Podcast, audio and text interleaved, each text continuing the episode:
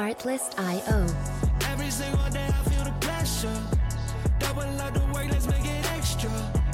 Working so my mother get a rest, yeah. Working like I never know I'm blessed, yeah. Every single day I feel the pressure. Welcome back to That One Studios, the What Are You Made Of show here with your boy C-Roc. I'm in the building today with another great guest. Jessica Patching-Bunch is in the building, and she is a stress resilience coach on a mission to change the way we understand and approach mental health by providing practical approaches to understanding and managing stress. Struggling with stress-related illness most of her life, she took her background in neuropsychology and set it out to address a real gap in accessible alternative mind care and wellness education. Listen, she is here to help you. And I like people that want to help other people. That's what we do. And by the way, thank you all for joining, whether you're watching or listening, however you're consuming this content. Really appreciate the support. And, uh, you know, we're here to just pour into you. And, and I do these shows all the time, almost, I don't know how many, close to seven hundred shows now, because of this obsession when I wake up in the morning to help people. And so please take note, please take things from these shows and implement them in your life and, and better your life. Jessica, welcome to the show. Thank you so much for having me. I'm excited to be here.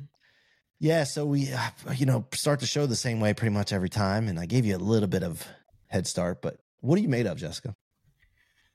I am, you know, I told you I, I mulled this question over, but what it came down to is I am made of adversity and resilience. The things yeah, that, that have created me. I was going to say that aligns with what you do pretty good. So that's what I was hoping yeah. for. Um, yeah. So let's go, man. I want to hear your story. Everybody's got a story. Um, where, where'd this all start for you?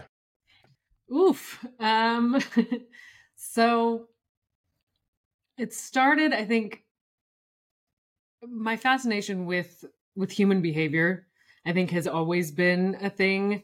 Uh, in my early twenties, I wanted to be a psychologist. I thought, you know, just understanding why people do what they do, what makes us do what we do, and why do we think that's okay?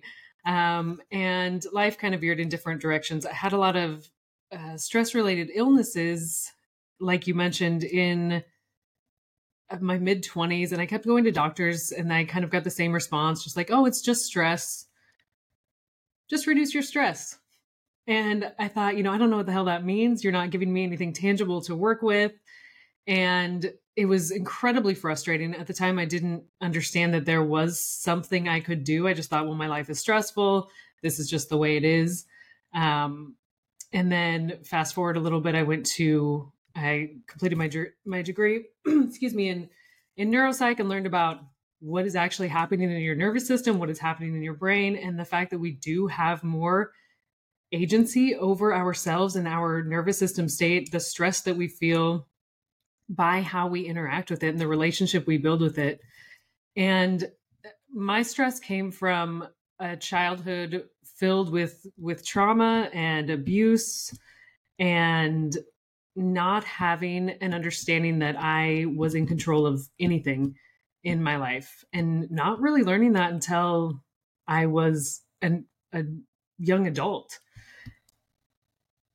And I want to help people understand. I started my business because I want people to understand, one, I think the biological reasons that that we have the stress and anxiety and the feelings and thoughts that we do, because I think that takes the shame and guilt away from it. Like, what is wrong with me? There's nothing wrong with you. This is just your body's natural response to what is happening in your environment. And to understand that you have a say in that. There's something you can do. What you do impacts how you feel.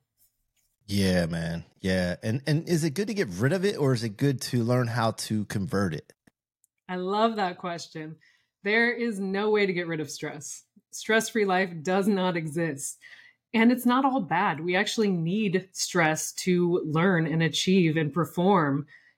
It's just a thing that we have. It's about your body's natural response to things. It's an evolutionary tool that has helped us survive. So we don't want to get rid of it. It's not possible to get rid of it. So then we have to learn how to build a better relationship with it. We have to learn how to navigate the feelings that we have because of it, the things that are causing it, our reaction to that. We just have to learn how to navigate better. Yeah. Now, can you get into some specifics that you dealt with as a kid? Like, what kind of things? Um, so from the, my first memories of, of my first memories as a child were of sexual abuse. Um, and then punishment because of that. I, I witnessed sexual abuse, um, to one of my siblings. And then as a punishment for seeing that, uh, my, the top of my finger was, um, chopped off. Um, with a, somebody said, "Hey, put your finger in this bicycle sprocket. I swear I won't turn it." Um, I was two. So I, I said, "Okay, here's my finger." Um, so that was my first memory. There were lots of other physical, emotional, um, sexual abuse kind of riddled throughout my, my young, uh, I, I don't often say childhood, my growing up time, um, yeah. because that's what it was. And so how are, well, first of all, was, were these people held accountable? No, no, it wasn't something, I mean, it was like the early eighties. We didn't talk about that. It just mm-hmm. wasn't something within my family or, or, you know, in society that was even really acknowledged. And so, no, it wasn't something that I was, the, the, the people weren't held accountable, and I didn't have an outlet or, or discussions with my, with my caretakers about what that was or how to navigate it, or that it wasn't my fault, or, you know, it, just acknowledgement that it was an experience that I had. And so growing up, just kind of thinking that I was, that I was fucked up. I don't know. I'm sorry. I don't know if you, no, you're good. You're good. Um, and thinking that just, there were so many things wrong with me. And in my early adult life, I remember there was a, uh, someone I was dating, and he, we were just like in the get to know you phase, like, "Oh, what are you about?" And I remember just kind of listing off all of these different experiences I had had that I thought defined me. And that's where that adversity piece comes from. I thought that that's what I was. And I hadn't yet learned that while, of course, those experiences informed who I am today, that's not the entire story. Right, right. Yeah, I mean, as a kid, you don't even know that that's wrong. It, it, it's like a, you know, like if your kid, if, if a kid sits down and the parents sit them down in front of Tom and Jerry cartoon and they feed them mac and cheese while they're watching Tom and Jerry, it's a, it's just another thing that when you're a kid, you don't know, you, you don't know enough to know right from wrong with that, right? So then it's part of. So I always trying to, I'm always trying to think about this and analyze like how that happens to a kid, one, and then how they navigate those thoughts. Because you, you can you really feel guilty when you're two? You don't even know, because like some people feel guilty when they get abused or raped or whatever, right?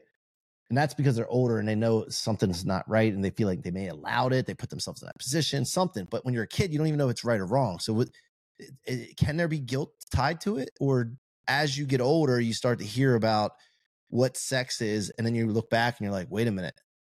And it's kind of like a retroactive guilt or something. I don't know what I'm saying, but what are your thoughts? So my thoughts on that are, I was, there was never any confusion for me about what sex was. There's no, that introduction happened. That was just something I always knew. Um, and I knew that it was not okay. And for a long period of time, I was told that if I said no, I would be in trouble. And if I told people, I would be in trouble.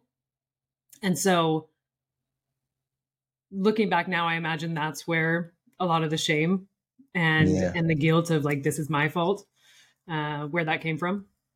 Yeah. And then how did you navigate that growing up, like into teenage years and tw- into your twenties and all that, the dating and all that? Like, how did you create uh, more of like a healthy opportunity versus it always seeming like a chore probably, or I don't even know. I, in, you know, in my adolescent years into my early adult life, there just wasn't, there wasn't any of that. I had such a low um, self-value, self-esteem. I just self-worth. I, because those were my experiences and I didn't have anything to contrast that at the time. Mm-hmm. Um, I had, you know, issues with um, self-mutilation, cutting, um, different eating disorders, I was a very angry child. I was not very nice. Um, and just a lot of defenses. I wouldn't get close to people. Um, I was very angry. And it really wasn't until maybe the last decade that I started having a, a more positive relationship just with the world around me, with myself, and understanding that I was not these things, that they helped shape me and make me who I am today, which I wouldn't change. Um, but yeah, I think that was more recent. I, I just didn't have, I didn't have an example of that. I didn't have any understanding of it, um, that, that there was something different. Right. And what catalyzed that change? Like what, was there a moment, something happened or? Um, I think my husband currently is just the most incredible, supportive, patient human that ever existed. Yeah. Um, and he has been a, just a huge support, um, and advocate for me. I also, my, I lost my brother to suicide, um, some years ago. And I think, I know that that was a, a pivotal point. Um, I made him a promise to figure out how to be happy, live a good life, and, and take care of myself in a real way. And I didn't really know what that meant. Um, but at that time, I quit smoking and I quit drinking, things I've been doing since I was twelve. Um, and it kind of just went from there, trying to figure out how do, how do I, how do I like myself? How do I care for myself in a real way? And what does that mean? Yeah. And then you started building upon it, right? And then you yeah. started seeing effects from it. And then you're like, oh man, I have something here. Is that yeah, kind of... absolutely. And it definitely doesn't, it's, it took a long time. There's a lot of layers and I wouldn't, there's no end to this process. It, yeah, I think as yeah. long as we are alive, that it's a process and it's different for everyone. Um, but I think that's, that's also a thing that people don't understand is that, you know, we want to make these changes and we want to, we want them to be big and sweeping and, and, that's just not how it works. And yeah. so it we was have to have patience, right? Yeah. Patience. And, and, you know, we can only change so much at once before our nervous system is like, nope, I won't take any more right now. Um, right. And so it has to be little steps, and that's how we learn. I don't think we, you can't see the end of the road. You have to take those initial steps and learn more and introduce yourself to different ideas. And, um, and it is a process. Yeah. And what, what, if anything, keeps creeping up or still challenges you from the things you had to experience as a kid? Um, I mean, there's, there's a lot that, that I'm still, still processing and, and dealing with, kind of, I wouldn't say on a regular basis anymore, but there are things that haunt me. Um, just kind of flashbacks. I, I don't know that I currently fit the, the P T S D diagnosis, but that is something that I've dealt with for a long time. Um, yeah. Yeah. Yeah. You know, I, I've, uh, I, I don't think you know my story, but, um, I, I grew up around a lot of brokenness, and, uh, and I wrote a book called Rocket Fuel: Convert Setbacks Become Unstoppable. Mm. And so in that book, I talked about a lot of things, but sometimes I have dreams that I go back. Right. And I, and I, I, um, I, like I go back and, and I, don't, I feel like I'm still like, I'm still a big guy now. And like, but I'm back there again, but I'm not a kid, but I'm still dealing with the same fear and the same things that went. And the funny thing is, is like, if I see one of the people that I was abused by, right, to this day, if I run into them somewhere or whatever, and that person is like almost seventy now, it's still scary. But, but yet I'm like a, I'm a big, strong forty some year old dude, right? Like that, they can't do anything, but I still get this feeling like sometimes, you know, so I can, and kind of relate to that, you know, the flashback kind of thing, or the, you know, but anyway, um, I appreciate you being so vulnerable and transparent. I think this helps a lot of people, because a lot of people go through these things, and if they're listening and they're like, man, I'm not alone, you know? So from there, you, you, you know, how did you get into coaching? Did, were you in other professions first, or where did you decide to start helping other people? Yeah. First, I, I just want to say, like, that is what, what shifted me towards what I do now, is because so I thought I was alone. I thought I was kind of a freak, that nobody would ever understand me, that nobody could understand. And although we all have specifics that are, are for our story, we share so many commonalities just in being human and the types of thing, types of experiences that we have. And I think that that is a huge part of addressing uh, a lot of mental health, is understanding that you're not alone, understanding that it's not a you issue, that it's a human issue. Um, and so I think that's really important. Um, I think a lot of people can identify, and if they're, if you can't identify, you're learning something about other people's experiences. Yeah. yeah. Um, so I was, um, out of my undergrad, I wanted to get into neuroscience research. I stumbled on some neuroscience classes. I never thought I was good at science. And then I, you know, I thought I just fell in love. Like, it makes sense. It answers so many questions I have. And I just like dove in, and I just learned everything that I could, took all the classes I could, and then wanted to get into a lab. I did. And I was doing some research on um, a national consortium study. It was great experience. And I also learned that I had this idea that like neuroscience was this, like th- there were facts, that it was kind of the the thing that would help stone, us right? all understand. Yeah. Yeah. Yeah. And it's, um, it's just people trying to learn things, and people are biased, and people have judgments, and people are imperfect, and that translates into the science. And there are a lot of kind of old, antiquated measures that we use that aren't really appropriate anymore. And, and what is published by who is determined by who wants to publish things and what their interest is.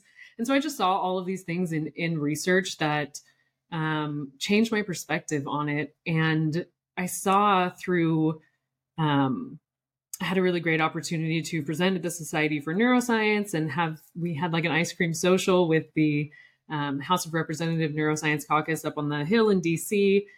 And I was just seeing all of this information being passed back and forth between the same kind of people within academia. And I thought, this information is so useful that people need to know outside of just this really small circle.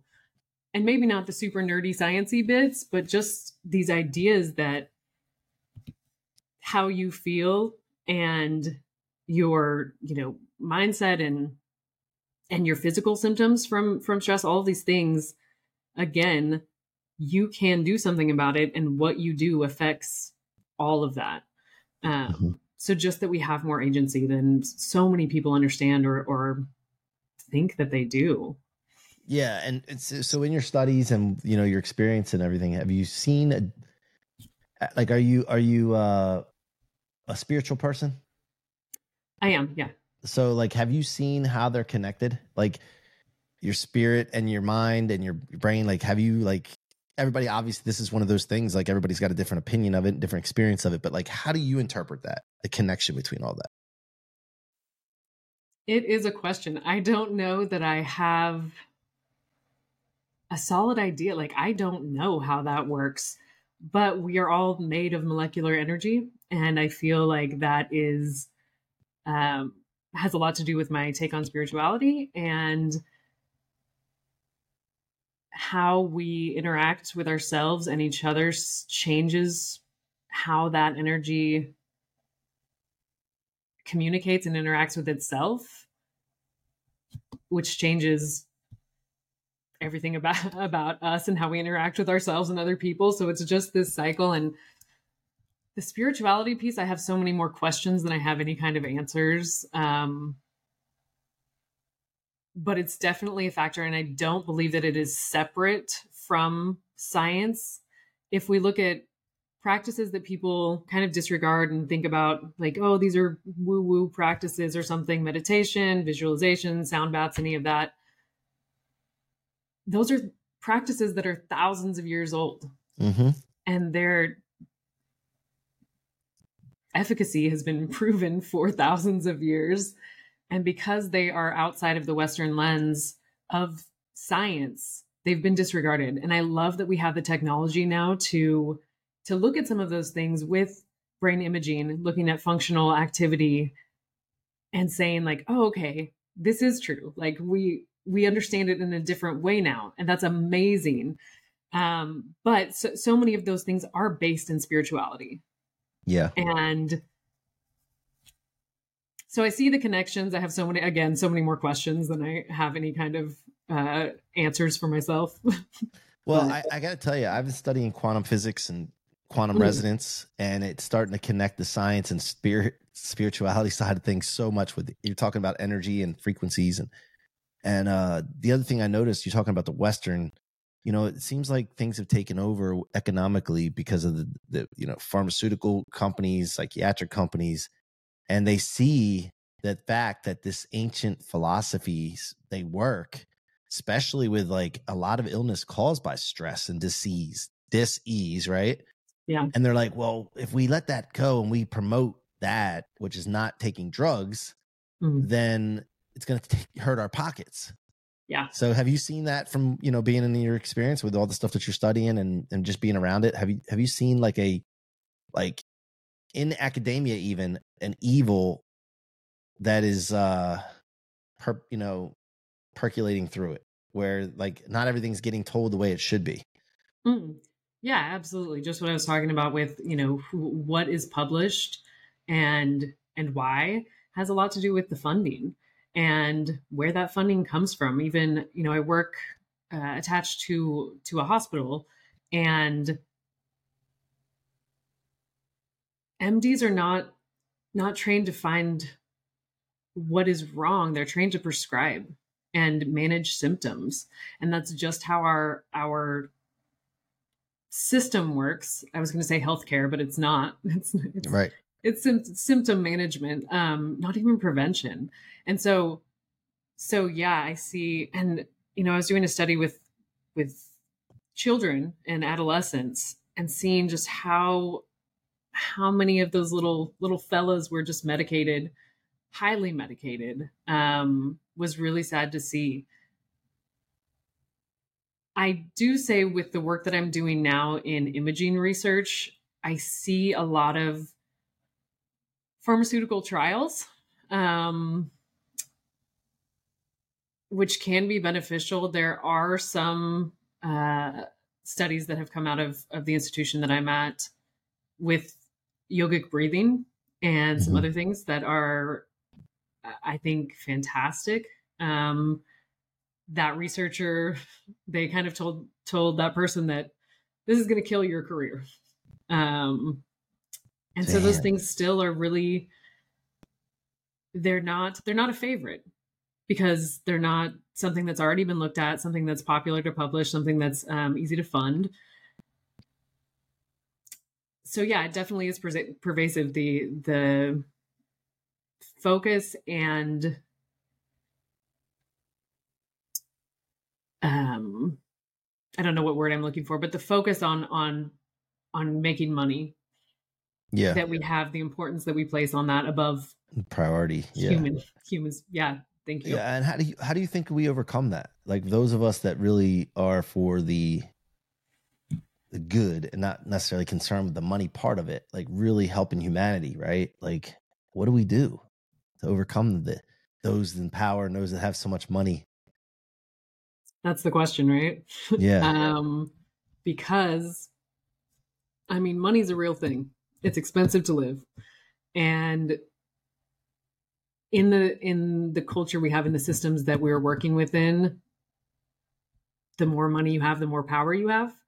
But I think it just takes, I am encouraged by the amount of people that I know within my network, and then meeting people like you with this whole other network of people trying to do the good, the good work of helping humans outside of that kind of profit first idea. So I think just baby steps, just keep going. We have to, yeah. we have to just keep going. Yeah. And so how do you help people now as far as like offerings? You work one-on-one, like what, what do you offer people and how can people get involved with you? Yeah, I do. Um, I do a lot of like presentations for other practitioners um, and other coaches and things, just to help provide the the kind of nervous system perspective on on stress and what that means.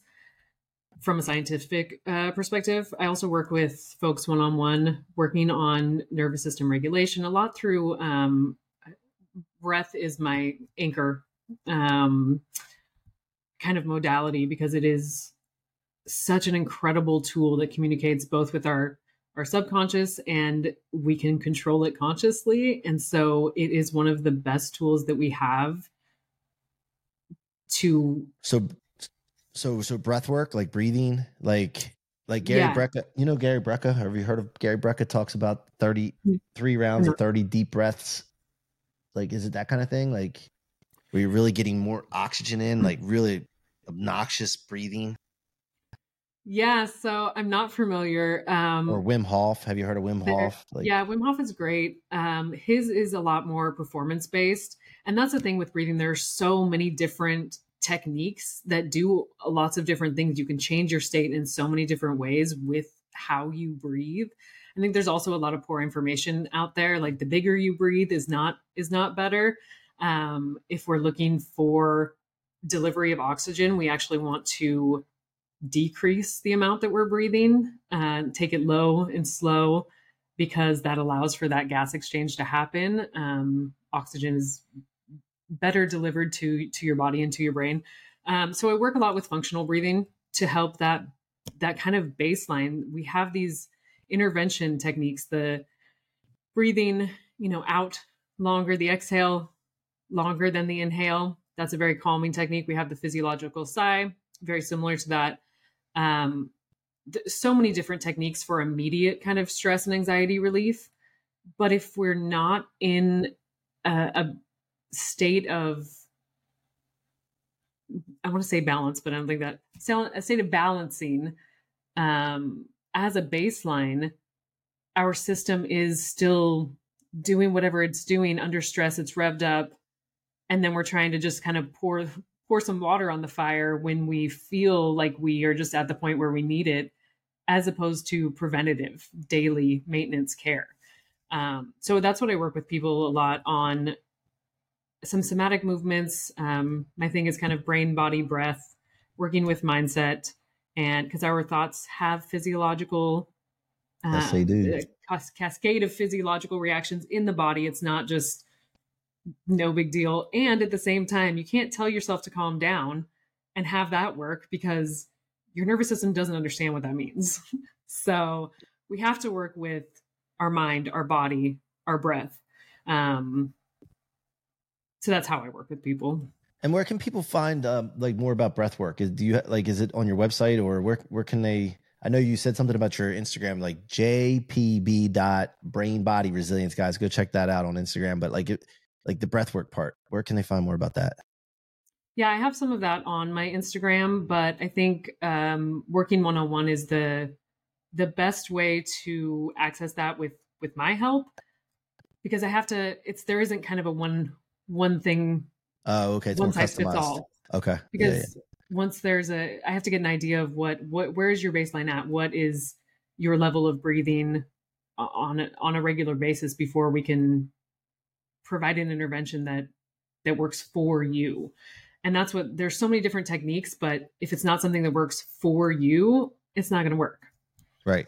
Right. I gotcha. Okay, cool. So, and then you also, to wrap this up here, I have a question about your nose ring, but I'll, I'll, I'll do that. I'll do the podcast first. And I'm going to ask you about the nose ring, uh, podcasting. You have a podcast. Uh, what's the name of it? Uh, Brain-Body Resilience. I like okay. to keep it Keep gotcha. It simple. I see it now. I was on the website, but I was like, well, that's the title of that particular episode. Okay. Brain Body Resilience. Guys, go check this out. Is it you by yourself, or do you have guests, or how does that work? I, I do have guests. Uh, it's usually solo episodes. I do like a guest once a month. Um, so there, there's a little bit of both. And, and what's the point of having a podcast? Like what, what did you get out of it since you've had it? It started just as a way for me to kind of flesh out my ideas and, and better articulate my thoughts around these things. And then I was able to talk to really cool people and share those people and, and their help with my audience. Um, and now I just really like it. So, so I'll just keep doing it until, until that changes. Awesome. I love it. Well, you know, I'm a big podcaster. I love podcasts, and I, I see the, such the, you know, the benefit to it. not just having your own show, but going on shows. It's just powerful, and the networking, connection, all that. So all of you out there listening, if you have a business, you're an entrepreneur, you better get your butt on podcasts. I mean, I'm telling you, you're missing out if you don't. Uh, all right. So the nose ring, first of all, did it hurt? Um, yeah, I mean, yeah.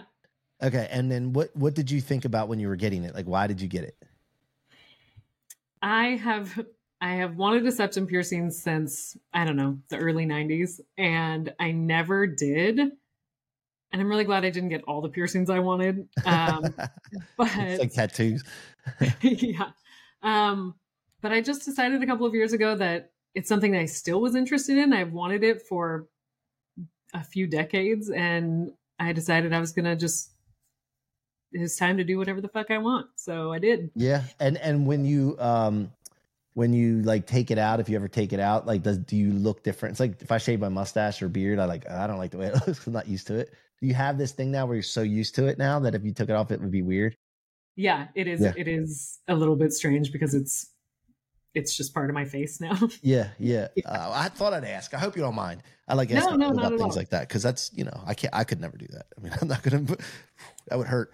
Um. Uh, anyway, so yeah, this is uh, this has been awesome, Jessica. I appreciate your time here today. Thank you for joining us. And if there's anything we can ever do for you, man, just ask. Like, we're friends now that you're on my show. So. All right, absolutely. Thank you so much for having me. All right, cool. Thank you. Hang, hang tight as I wrap this up, guys. Thank you so much for being here. Appreciate the support. Keep coming back. Make sure you like and subscribe and. and all the jazz that you're supposed to do, but tell people about this show because this show is impacting lives and I want to continue to do that. I need your help. I can't do it by myself. It's your boy C-Roc signing off from That One Studio on the What Are You Made Of show. Until next time, be that one.